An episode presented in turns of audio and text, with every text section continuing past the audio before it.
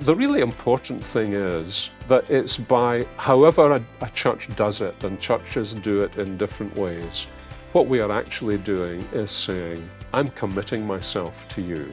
I'm committing myself to the Lord, and I'm committing myself to you. And that brings together two really important elements in the Christian life our, our faith and trust in Christ and our life for Him, but also that we commit ourselves to all those in the fellowship to whom He has committed Himself. And so, becoming a formal member of the church is very, very important. We have been walking through over the last um, a few weeks um, a, a series on church membership and, and what does it look like from a biblical standpoint.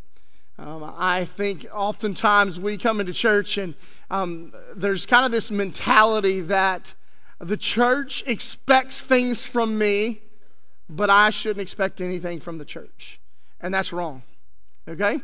And so this morning, um, we are going to unpack what are the expectations, not only from the church, but also from you as a church member, as it as we see it in Scripture. So, so far we have talked about the importance of church membership. We've talked about the role of church membership. And then today we talk about the expectation of church membership. And so um, we're going to be in Acts chapter 2, um, starting in verse 42 in just uh, a few moments. But um, I, I want us to understand this. I want us to understand kind of the expectation of, of church membership and all of that is that um, the reality is for us as Christians, as believers who profess faith in Christ and are following Him, is that Christianity and our faith is, is personal, but it's not individualistic, it's corporate.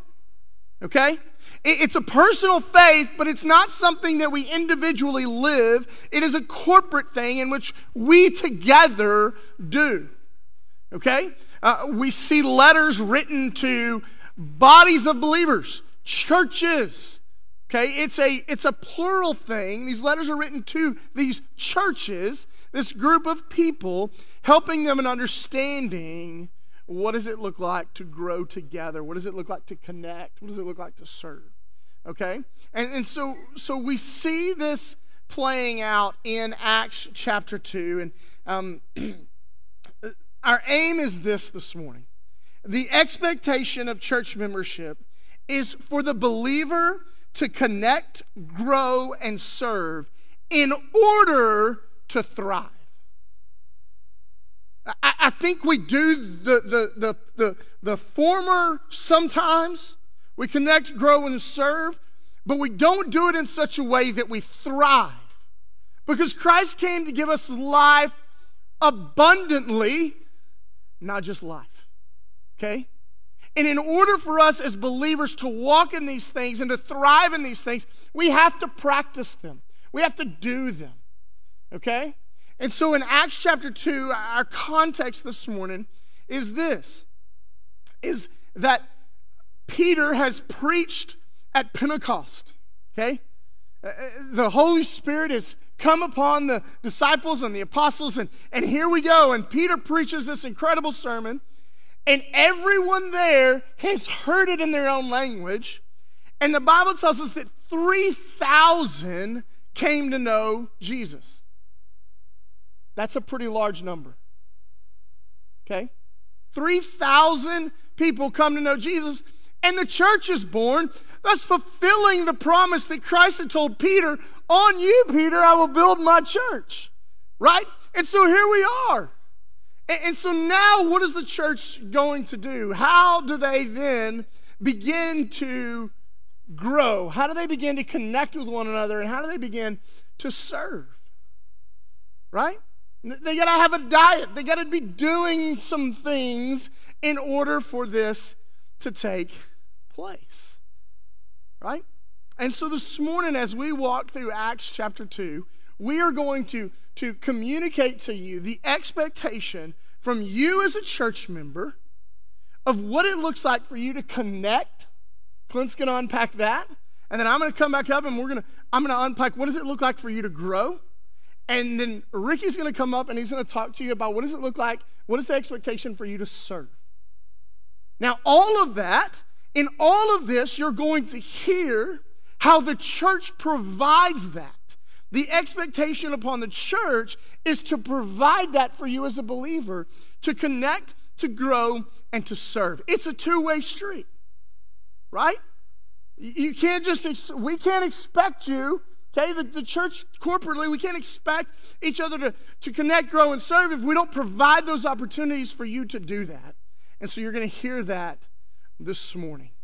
What does it look like for you? What is the expectation as a believer, as a church member, for you to connect, to grow, and to serve? Clint? Yes. So, if you would, if you're not already there, turn there to Acts 2, starting in verse 42. And if you get there, you can just say word. Sporadic word. All right, cool. Verse 42. And they devoted themselves to the apostles' teaching and the fellowship, to the breaking of bread and the prayers. And awe came upon every soul, and many wonders and signs were being done through the apostles. And all who believed were together and had all things in common. So I want to to go back to that first verse, verse 42. I'm going to focus in on uh, three major points he says that the believers fellowshipped, they devoted themselves to the breaking of bread and to the prayers. Right? So, first of all, that word for fellowship that is being used is in the Greek, it's koinonia. And some of you guys are like, yeah, absolutely. I knew that since I woke up this morning. Uh, but here's the cool thing. So that word, it, it means it's, it's the intentional gathering. It means to gather, right? But this is what that fellowship is exactly. It, and it's going to be on the screen. But fellowship is the intimate and intentional gathering of believers in the name of Jesus Christ for the glory of Christ, for one another, and for the lost. I'm going to say that again.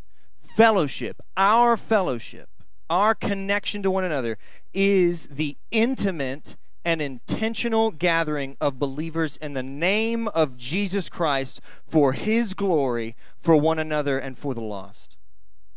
That that is why we gather. And listen, it is a response, in the earlier it says, it is a response to the hearing of the gospel.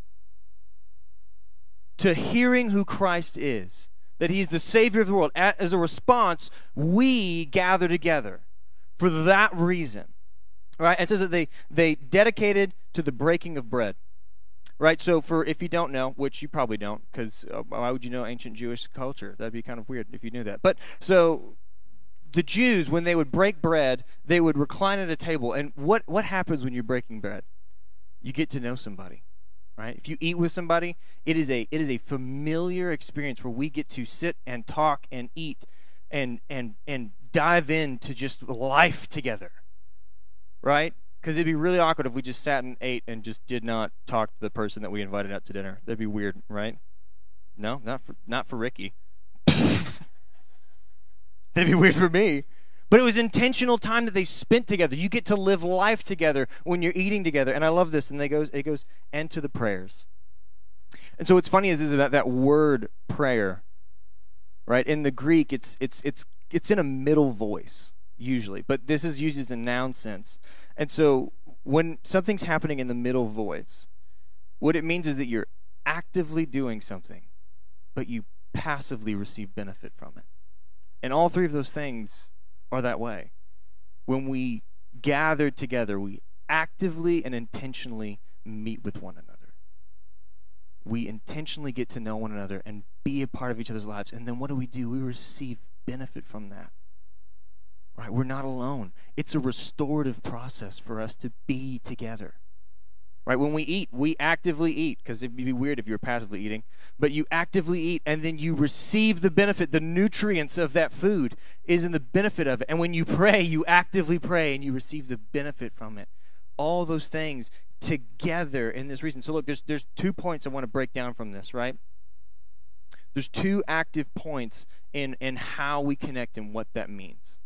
Right? The first point is is is for us, right? That we re- that we receive the benefit of gathering together. And so look, if you don't know, there is uh, so many ways you can get connected to this church. I mean, so I, I'm going to break it down today, here at 10:45 every Sunday. Not just today. It'd be weird if it was just today. Every Sunday, we gather together at 10:45 for worship and the opening of God's Word. Hour and 15 minutes before this, 9:30, we gather in small groups to get connected in that place. Sunday nights, women's Bible study, and the office at 5 o'clock, you get together. This is your chance to connect. Monday mornings, women's Bible study, you get to connect. Wednesday, oh, Tuesdays, oh my gosh. John Spencer has a Bible study at his house, by the way, on Tuesdays. Um, I'm just going to go ahead and plug that for him.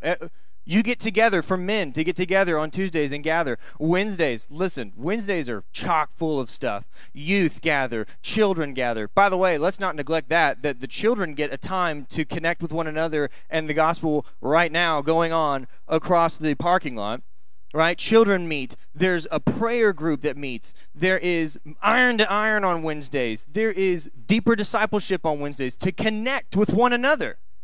That communion with believers together is, is all going on. And Thursdays, I, I think there's another women's Bible study that's going on as well. So you have five days a week that you can come and get connected.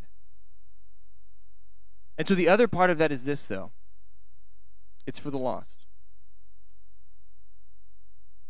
May our fellowship be attractive to the unbeliever. That when we get together, people look at us and go, What have they got going on? I want a piece of that. Because the way that they're together, the way that they love each other, the way they dedicate time to each other, the way they, they intentionally live out life together is attractive and it's different from the rest of the world. They're not isolationists, they're in love with God and they love one another. That it is attractive to the unbeliever to want to come here. And what are we doing to connect someone to this place? What are we doing? We're connected with one another, but it's not just about connecting with one another, it's about connecting unbelievers to the gospel, to Jesus Christ. And that is important here. Brady's going to handle growth right now.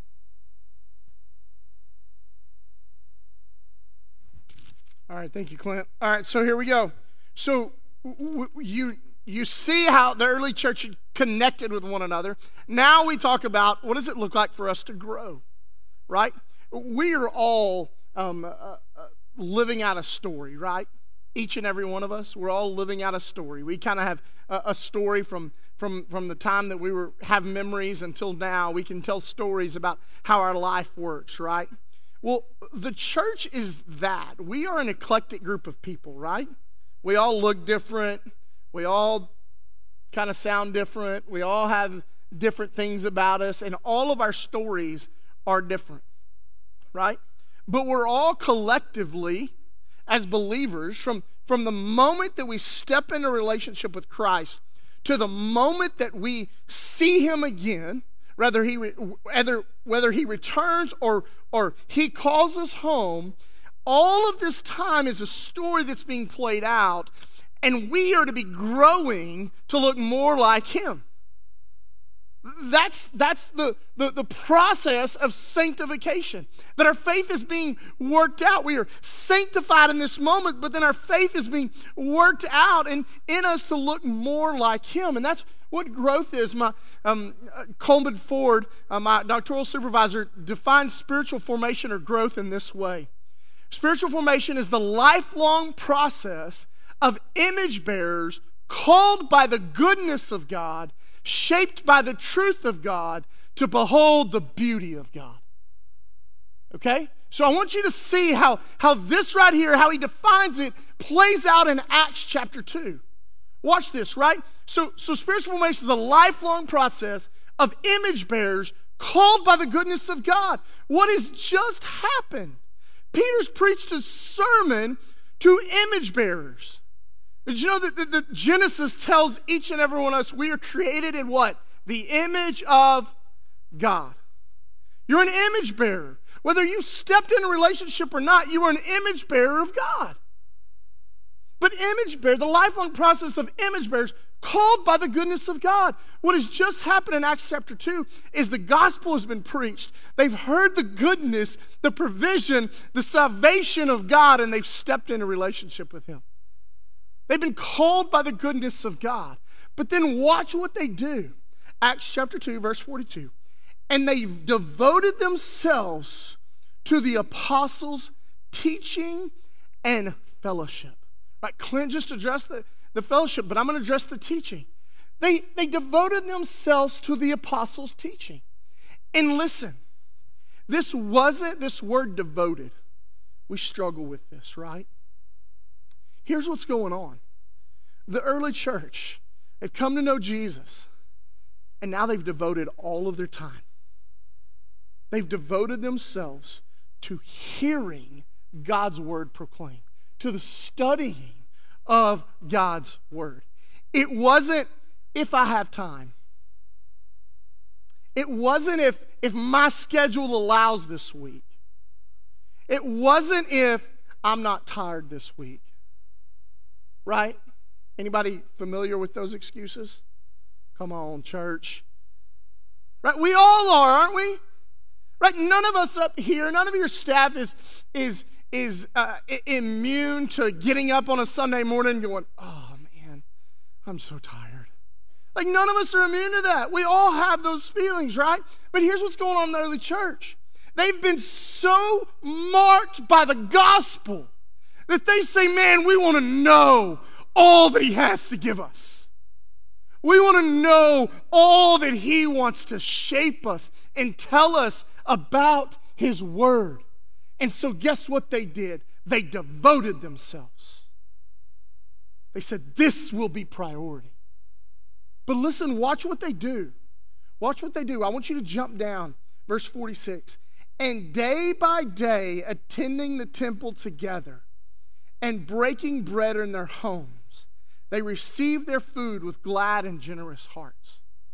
Okay, so, so here's what they did they gathered together corporately in the temple, which we are doing now, and they gathered together in their homes in small gatherings and broke bread together. It's not an either or. It's not an either or.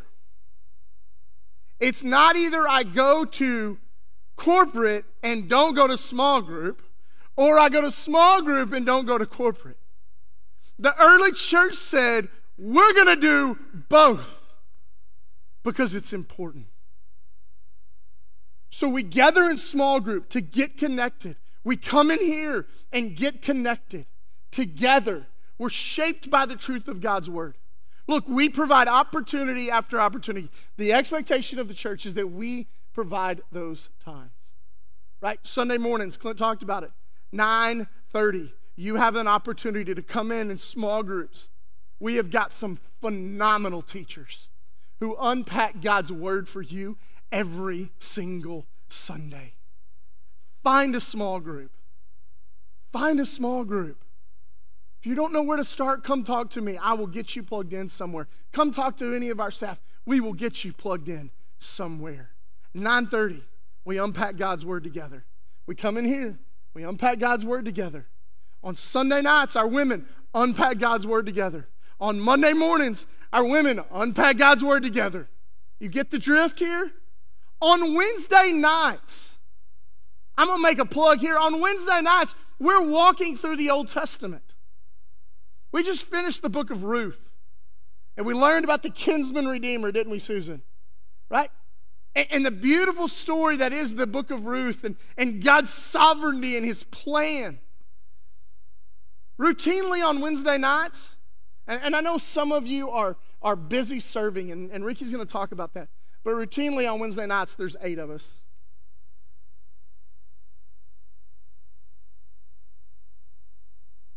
They devoted themselves to the truth of God's word. Ouch, preacher. Yeah, you're right. I'm going to say it this morning. Why don't we find it a priority to be where God's word's being taught? If you're serving, you're off the hook. We appreciate that. But I'm just asking, legitimate question. If you're in another Bible study, good. I'm super thrilled, right? But why do we do that? You know why? Because we let things take priority over the importance of God's Word. Right? Don't we? How many of you, your schedules get in the way of so much of your life? Come on, you're lying. Right? We do, don't we? I'm just telling you, that's the reality of our lives. We get caught up in like, man, I got to do this. Wednesday night, we make plans. I'm gonna, I'm gonna go to church. I'm gonna, I'm gonna listen. I'm gonna, man, I'm excited. I'm gonna go serve. I'm gonna this. And what happens? Monday something happens, or Tuesday something happens, or Wednesday your day is just crazy. How many of you have ever had a day on Wednesday like you woke up, it's going to be a good day, and one thing after another happened, and you were just ready to be home? Right? That's all of us, right? But but look, look. What did they do? They devoted themselves. You think they didn't have bad days? They were walking around barefooted. Like, come on. Let's be honest here. Right? But they devoted themselves not only to the corporate gathering, but they devoted themselves to the small group gathering, all surrounded around the teaching and preaching of God's word. But then I want you to see this, right? to behold the beauty of God. Look what they do. Clint read it in verse 43. And awe came upon every soul, and many wonders and signs were being done through the apostles. This word all here is, is the Greek word for fear. But it's not like a, oh, not like Halloween fear, okay? It's a healthy, reverent awe of who God is, right? Right? So, so here's how this does for us. The older we get, the more mature we get, the more we grow in our faith and the understanding of God's word, but also just who He is and His character and His nature, the more in awe of Him we become. The more in, in, in just in love with Him we become. Look, the more that I understand and know about God, the less I know and understand about God. Because there's beauty in His majesty. He gets bigger and grander the more that I learn. Because oftentimes we put God in this small little thing, and that's, that's got to be the definition of Him.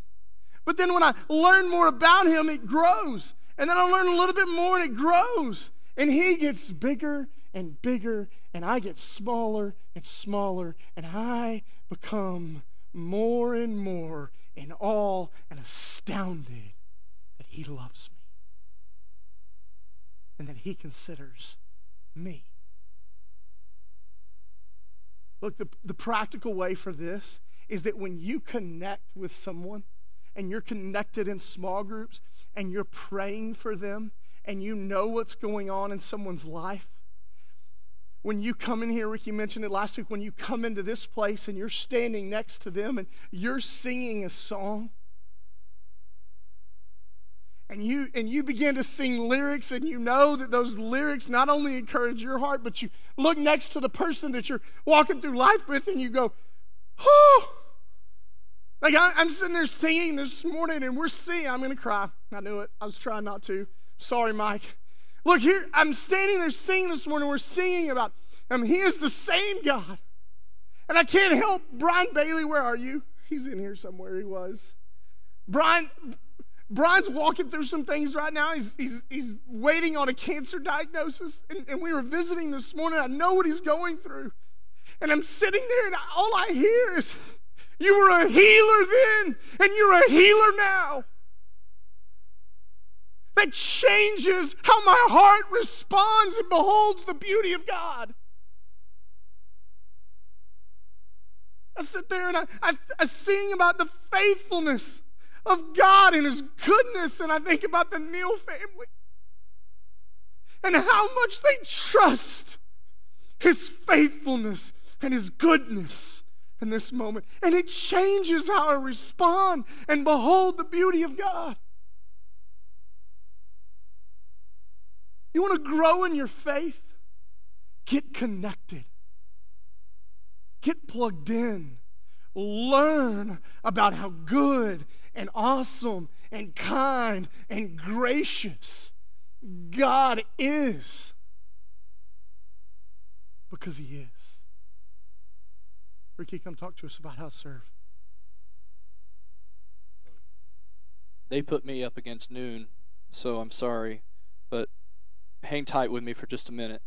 Um, the third point is serve. Um, I think it's a natural next step. We've connected to the church. We begin to grow as as a body of believers. But the next thing should be, as we grow, that we should want to serve. And there's evidence of that just in these verses. So we're going to read verses 45 through 47 together. It says this They were selling their possessions and belongings and distributing the proceeds to all as any had need. And day by day, attending the temple together and breaking bread in their homes, they received their food with glad and generous hearts, praising God and having favor with all the people.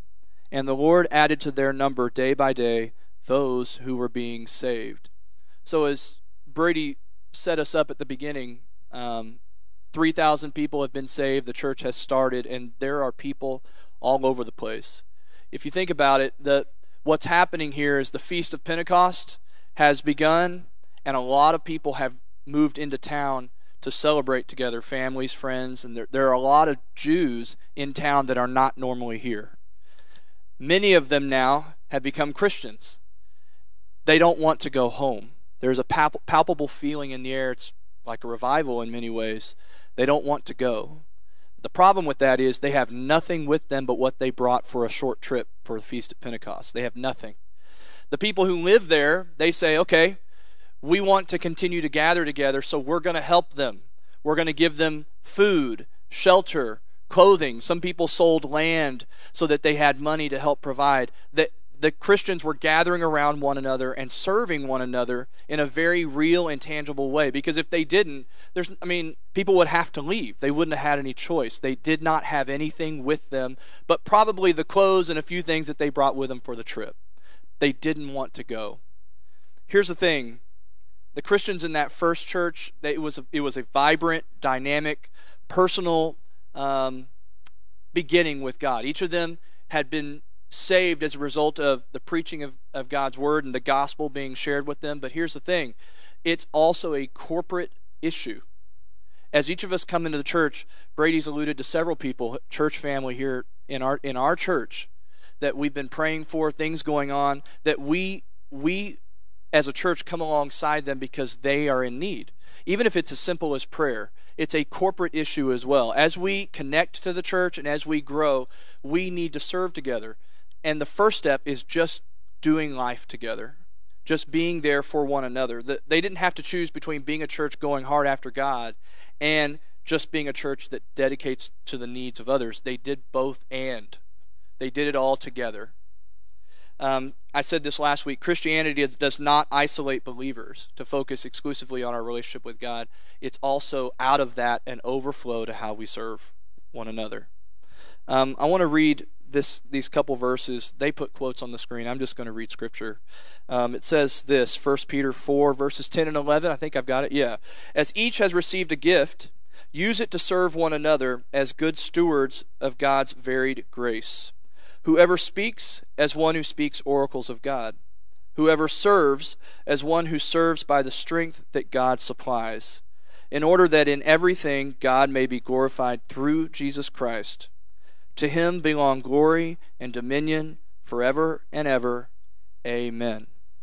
Here's the deal there's something that you bring to the church that only you bring to the church. He gifts each of us with certain things that you provide as a ministry, just as a personal gifting from God, that if you don't provide it, where else is it going to come from? We serve our church in each of us unique, very unique, different ways. But just being here in the room and praying together, worshiping together, having conversations together, and letting that overflow to serving in different areas of the church, that is something that only you can provide. So to say that we serve together is a very it's a very important thing because I think the church is lacking when we don't. In fact, a lot of times we expect these various ministry things to happen, but we expect to go and show up and be provided for us. Um, and it doesn't happen without you. It, the ministry of the church doesn't happen without you. Um, the other cool thing about this is their actions as a church, serving one another, became appealing to those who weren't a part of the church. They started to gain favor. It says they started to gain favor with the people. Everyone noticed what was going on, and they wanted to, to, to see what was happening. They wanted to be a part of that, even maybe. The actions of the church caught on to the people around them. So that's a huge thing that I would encourage us with as well. Here's, here's what I want to say. I'm not going to go through the laundry list of ministries because it's been mentioned, but I just want to say this. Just as you can go to Bible study or you can send your kids to kids church at 11:30 or whatever what certain time during service you can also serve in those areas if you ask christine fall festival went great yesterday but if you ask christine i'm sure she would say we could always use more help if you ask her, I'm sure that there is a time during the small group hour where we could always use another person just wrangling kids while somebody tries to teach them. It's just necessary to have people helping. Clint serves and leads a student ministry that ranges from sixth grade to 12th grade. And you can't tell me that the sixth graders experience the same thing that 12th graders do. They all need someone to be pouring into them. And believe it or not, some of you maybe not quite as recently, but we all used to be that age. Brady, not quite as recently, but we've all been that age, and we all need someone to pour into them just like they poured into us. So to serve in that way is important. There's Bible studies and small groups.